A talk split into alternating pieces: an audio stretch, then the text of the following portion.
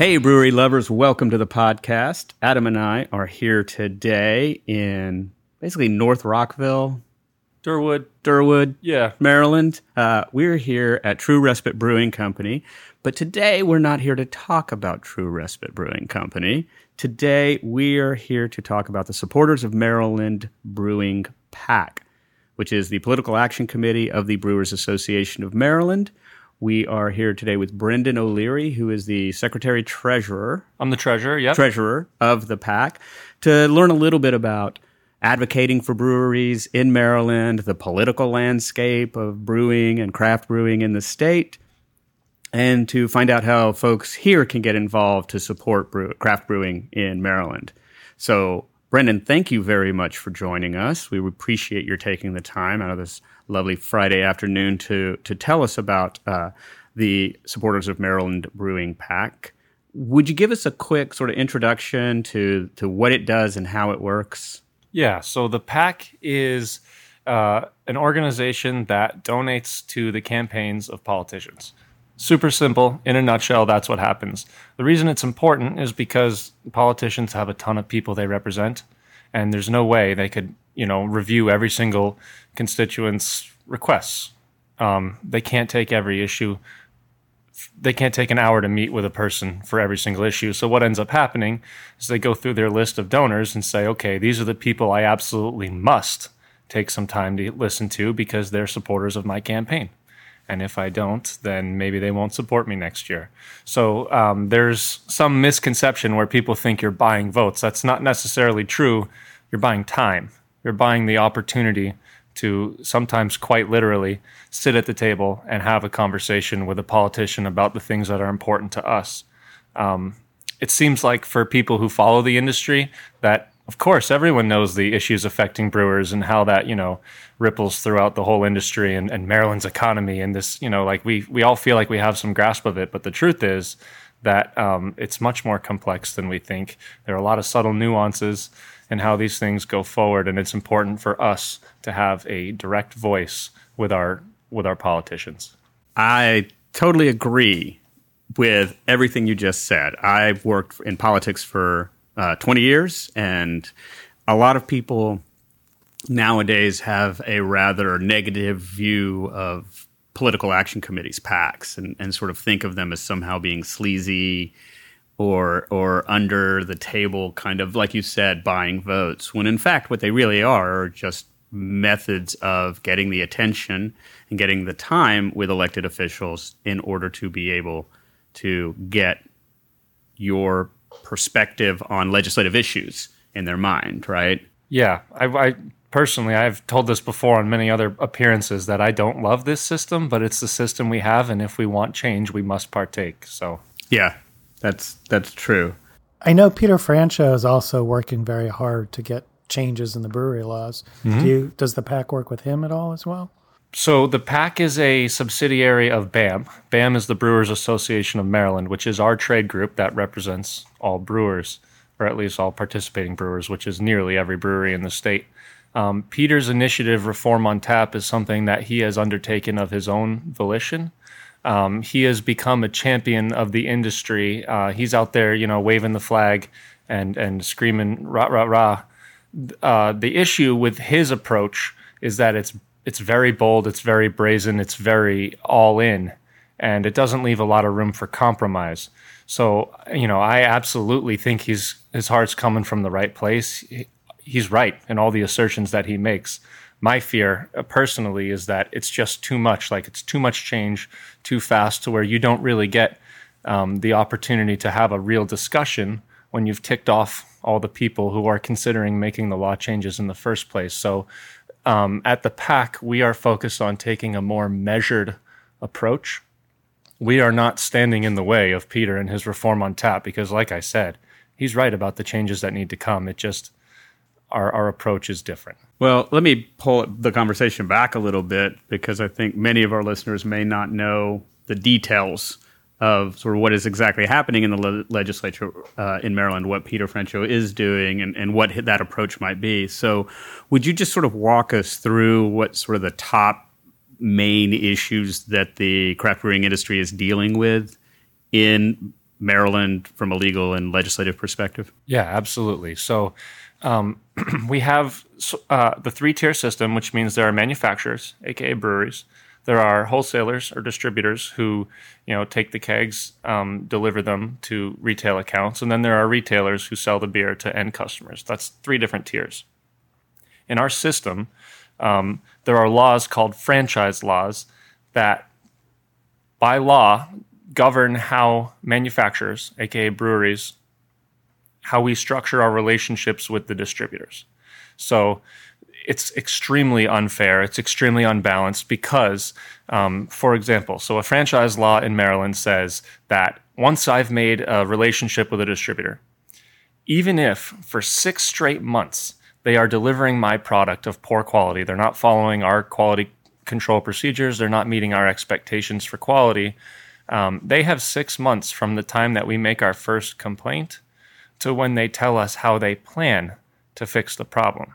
It's not even six months to fix the problem, it's six months to tell us how they plan to fix the wow. problem.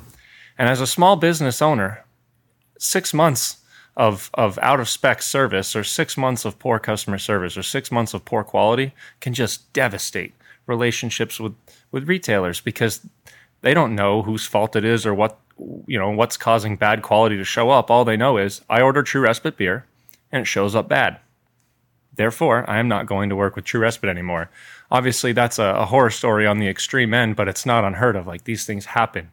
Um, there are plenty of stories in other places where franchise laws exist where these sort of nightmare scenarios lead to breweries having to actually file for bankruptcy and dissolve their company in order to be able to break a franchise contract so that they get the opportunity to start over. Wow. Instead, what we're asking for is let contract law dictate the relationship between a brewer and a distributor so that if our distributor is not pushing our brand and they're not meeting the sales numbers or they're delivering with poor quality, we have the opportunity to say, hey, thanks for your effort. We're going to choose another distributor who more closely aligns with our needs. And it's like any other business relationship. It should be a partnership where both sides benefit and you work together. Um, but the way the laws are currently structured, it's completely one sided. The brewers are powerless and it's all dictated by law. Wow. It just this is probably a digression that you may not know the answer to, but I'm just curious whether you know sort of how that unbalanced system came into being. Was it a post prohibition type of scenario? Yeah. Uh, so the history on all this, I'm a little fuzzy on. I know that it was hugely influenced by prohibition. I think there were fears of um, like a large brewery coming in, uh, getting a distributor up and running. The distributor catches up with this huge brewery. And then if the brewery decides to just abandon that distributor, well, you've just sunk a massive company that you know simply for the sake of the brewer's whim or fancy so you know it can be unbalanced in that direction as well um, but the truth is, in most industries, the success of your business is predicated on writing good contracts. And if you make a crappy contract with your with a manufacturer or a distributor, yeah, that's danger for your business, but that's capitalism. That's how the system works. Right. You know what I mean? Write right. a smart business model, make smart business decisions, run a successful business. It's it's really pretty simple. So are there any um, specific? I mean, so that that's sort of the broad issue. These laws and the way it's built into the law that distributors have this sort of upper hand in in a business negotiation. Are there any specific tactical things that you guys are planning on on doing in the next legislative session? Tactics makes things i don't particularly like that word because it makes it seem sneaky like i'm in a black turtleneck collar with a right. you know a, a, hook that i'm shooting on a rope over a building to swing in a dark alley and let smash in a question. window like yeah let me ask the question a different way um, are there particular legislators that you're working with more closely uh, on getting these laws changed we have legislators who are sponsoring bills for us more so than we've had in the past because awareness is increasing and um, the grassroots effort, um, just getting to know the people who are writing these laws. We've really inserted ourselves in the process in a concerted way for the first time just over these past few years. So while wholesalers and retailers have been spending ungodly amounts of money and, and spending all kinds of time with the legislators, we were just kind of happily minding our own business. Um, and we've decided to, you know, stick up for ourselves. And so we're making a concerted effort to do that, and we are seeing success on that front. It's slow, but it's measurable. Are there any particular successes you've had in the past that I guess you're prouder of or that you think are very important? Our successes recently have been successes and failures simultaneously. So, um, you know, I'm not sure how popular this opinion will be with some of the brewers we have out there, but House Bill 1283 did make some concessions that were beneficial for the industry. Um, it also had some that were really not so great. And so it's easy to focus on the negatives like, oh, it's the system is still so unfair. 1283 really didn't solve most of our big problems. And that's true. But, you know, there, there were some parts of that bill, like increased taproom limits, that are going to help some folks. So um, our successes have been small. They've come with, you know, failures, I would say, with setbacks in simultaneous situations, but they're coming. Our, our successes that are building towards something positive are coming. It's happening now. I can see it. Well, that's good. Then that's, in my experience, often how just politics, especially state legislative politics, often works. Is that you you, you take three steps forward and two steps back yeah. through the process, but over time, you're still making advances. We have the advantage of being right. I say that without any hesitation. Fairness in, a, in, a, in, in the market is really what our entire economic system is is predicated on and this market is not fair. So when people start to understand how this is structured and what we're up against, it's easy to gain support when we start actually singing our song. You know what I mean? Yeah, absolutely. So how can uh, folks get involved or help support the work that uh, you guys are doing? So there's a few ways to do it. As a voter, obviously take into consideration the stance of your local representatives when you head to the ballot box. So voting is number one. Put people in who support local business, who support craft beer. Um, also important is involvement with the PAC. So um, I have a friend, Thomas Gideon, who does the Peculiar Character podcast. Right. And he phrased it in a way that really made sense to me. He calls it voting plus. So you do your vote, right? You've gone to the ballot box. You've said, okay, I want to put people in place who are going to be beneficial. And I am going to purchase a ticket to the VIB festival. I'm going to go out to my local brewery and talk to my local brewery owner about the issues surrounding the pack and ask them how I can help or how I can help just that particular brewery grow. Spread the word for events. You know, the growth of each of our individual members makes us collectively stronger. So that is something that is important. And lastly, um, if you really want to go the fun route, buy a ticket to VIB, which is a, a festival that we had originally planned to be tomorrow, mm-hmm. October 6th. And instead, we've had to delay into um, 2019. We had a lot of competition for big events. We tried to plan it in a really short amount of time and uh, I think we we bit off more than we could chew on the organizational and promotional side. Right. So there was a ton of interest for the event, but as it got closer, we realized, oh man, we really need to give this a little bit more time so we can properly get out and promote this thing. So all the money raised from ticket sales to that event are going uh, straight to the pack, which is going to allow us, like we talked about, to have a seat at the table and actually have face-to-face conversations with the people who are writing the laws. Has that been rescheduled yet? Like, is there a new date? There's no firm date, although okay. we are eyeing February. Okay. I'll throw that out there. Well, we will certainly help you guys uh, spread the word about that. Uh, I'm very selfishly kind of glad that it got moved because now not only can uh, does, is the chances that I can attend greater, but also it gives us some time to help you guys spread the word uh, and we'll talk about it in upcoming episodes, as well as we have a daily podcast that comes out called the DC Daily Brews that sort of runs through everything happening in the area every single day. And we will make sure that, that, that people know that it's co- not only coming, but when it gets really close, they should buy tickets. Ah, thank you. Yeah, that's a, that's a big one. So I know there's a lot of state issues, but there's also a lot of other issues that, like Montgomery County, where it's the county controls all sales of alcohol. Do you all work on that level as well, or is it strictly state level? That is a really interesting question, and there's a lot of complexity to that answer. I will try to simplify it to say this The BAM, not the PAC, but BAM, the Brewers Association of Maryland, is in touch with a lot of local politicians at the county level because Maryland regulates the counties through the state legislature. You actually change county liquor laws through Annapolis's General Assembly. So there's it's complicated there. I'm sure I'm boring people with that answer already. um, so, what I will say is that uh, as a brewery in Montgomery County, I can tell you that this county has a really bad reputation that is not entirely warranted any longer. They have gone through hoops to try and increase the presence of breweries locally. And you mentioned that the DLC controls all the sales of alcohol in the county, which is no longer true. In 2014, they created the Class D retail permit that allows us, breweries who manufacture in the county, to self distribute 3,000 barrels per year out in the state and bypass the DLC, even in Montgomery County. And we get 4,000 barrels per year of on premise sales. So my tap room is essentially unlimited. I'm never going to hit a 4,000 barrel cap. Um, they reclassified breweries as, I think, public works. So that exempts us from system development charges with um, WSSC.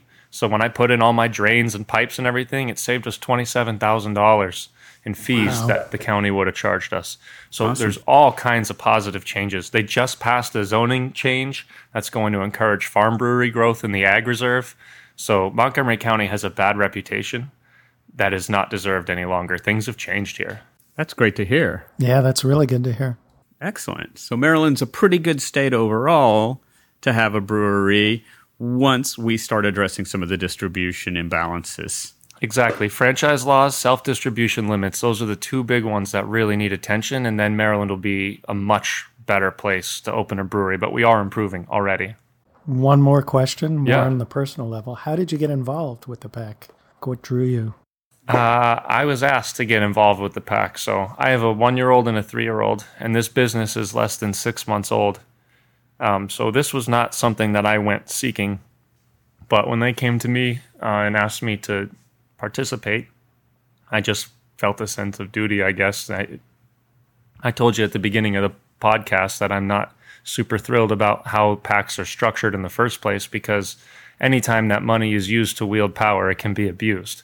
And so while the pack system is not designed for that, if you have enough money, you can make things happen. I can assure you that being the treasurer of our pack, that is not happening in our in our in our wheelhouse. But you know, we are up against a whole lot of money, so um, I just saw this as an opportunity to make a difference and um, to have some level of you know control in how the funds are used, and because I feel I felt like pack was a dirty word too, and this felt like a way I could make sure we stayed clean. Not that it had been a concern prior, but it feels feels good to be personally involved and see the inner workings and, and really feel comfortable with that.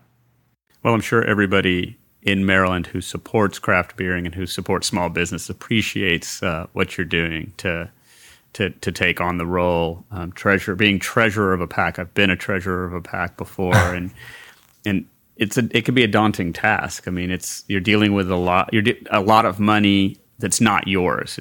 However much money it is, whether it's millions of dollars or whether it's tens of thousands of dollars, it's not yours, and the legal strictures for how that money is accounted for are very very strict in order to protect the public from sort of PACs behaving badly. So it's a lot of work, and and and I personally really appreciate your taking it on.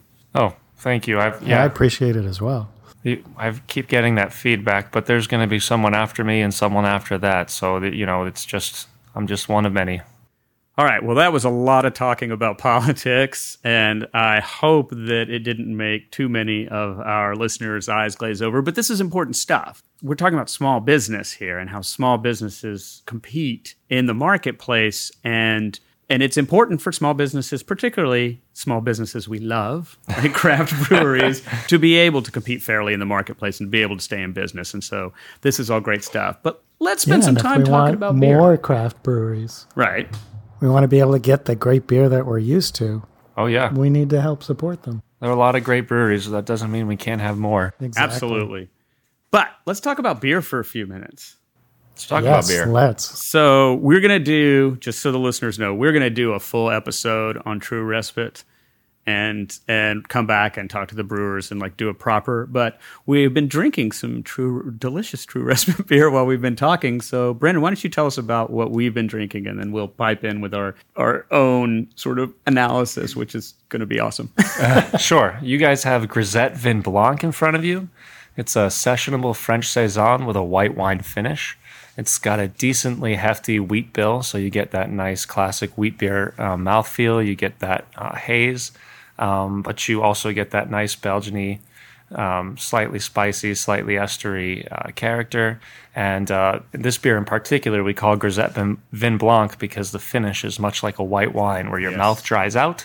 You get a little bit of salivary gland activity. Yes. And you get very thirsty for that next sip. I drank that very quickly.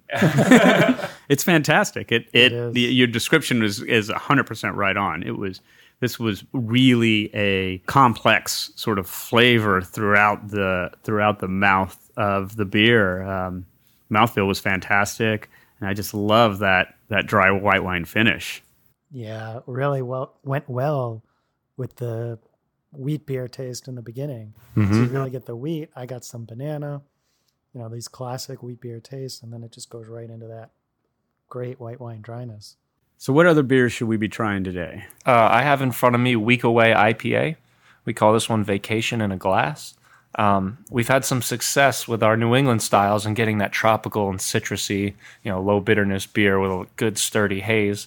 Um, so we were inspired by that because the flavors in those are wonderful, but the haze craze isn't going to last forever. Right. So um, when we're designing a, a, a well, I guess what what I'd call a flagship IPA, we wanted it to be something that um, it has that you know juicy character where you can pick the fruits out of it because it's just so delicious.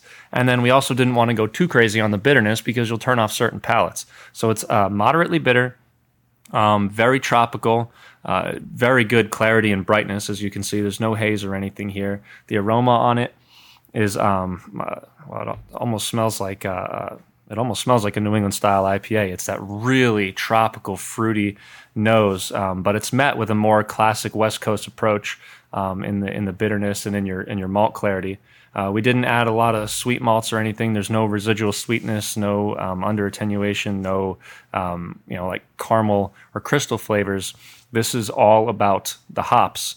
Um, so it's really just a hybrid between a West Coast IPA and a New England style IPA. Nice. I'm looking forward to that. Yeah. Absolutely. Okay, well, listen, Brendan, thank you so much for joining us uh, on the podcast, for telling us about the supporters of Maryland Brewing PAC and what you guys are doing to help craft brewing and, and, and small businesses in Maryland really compete to ch- and change the laws to, to make it easier for, for breweries to really stay in business. Thank you for having me and letting me drone on about politics and beer. All right. Uh, for our listeners, we will be back at True Respite Brewing sometime in the near future to uh, talk more about this new brewery, six months old brewery. Yep. Uh, and the beer styles and the tap room and all the things you hear about from us every other Wednesday. Thanks very much for listening. And remember, always drink great beer.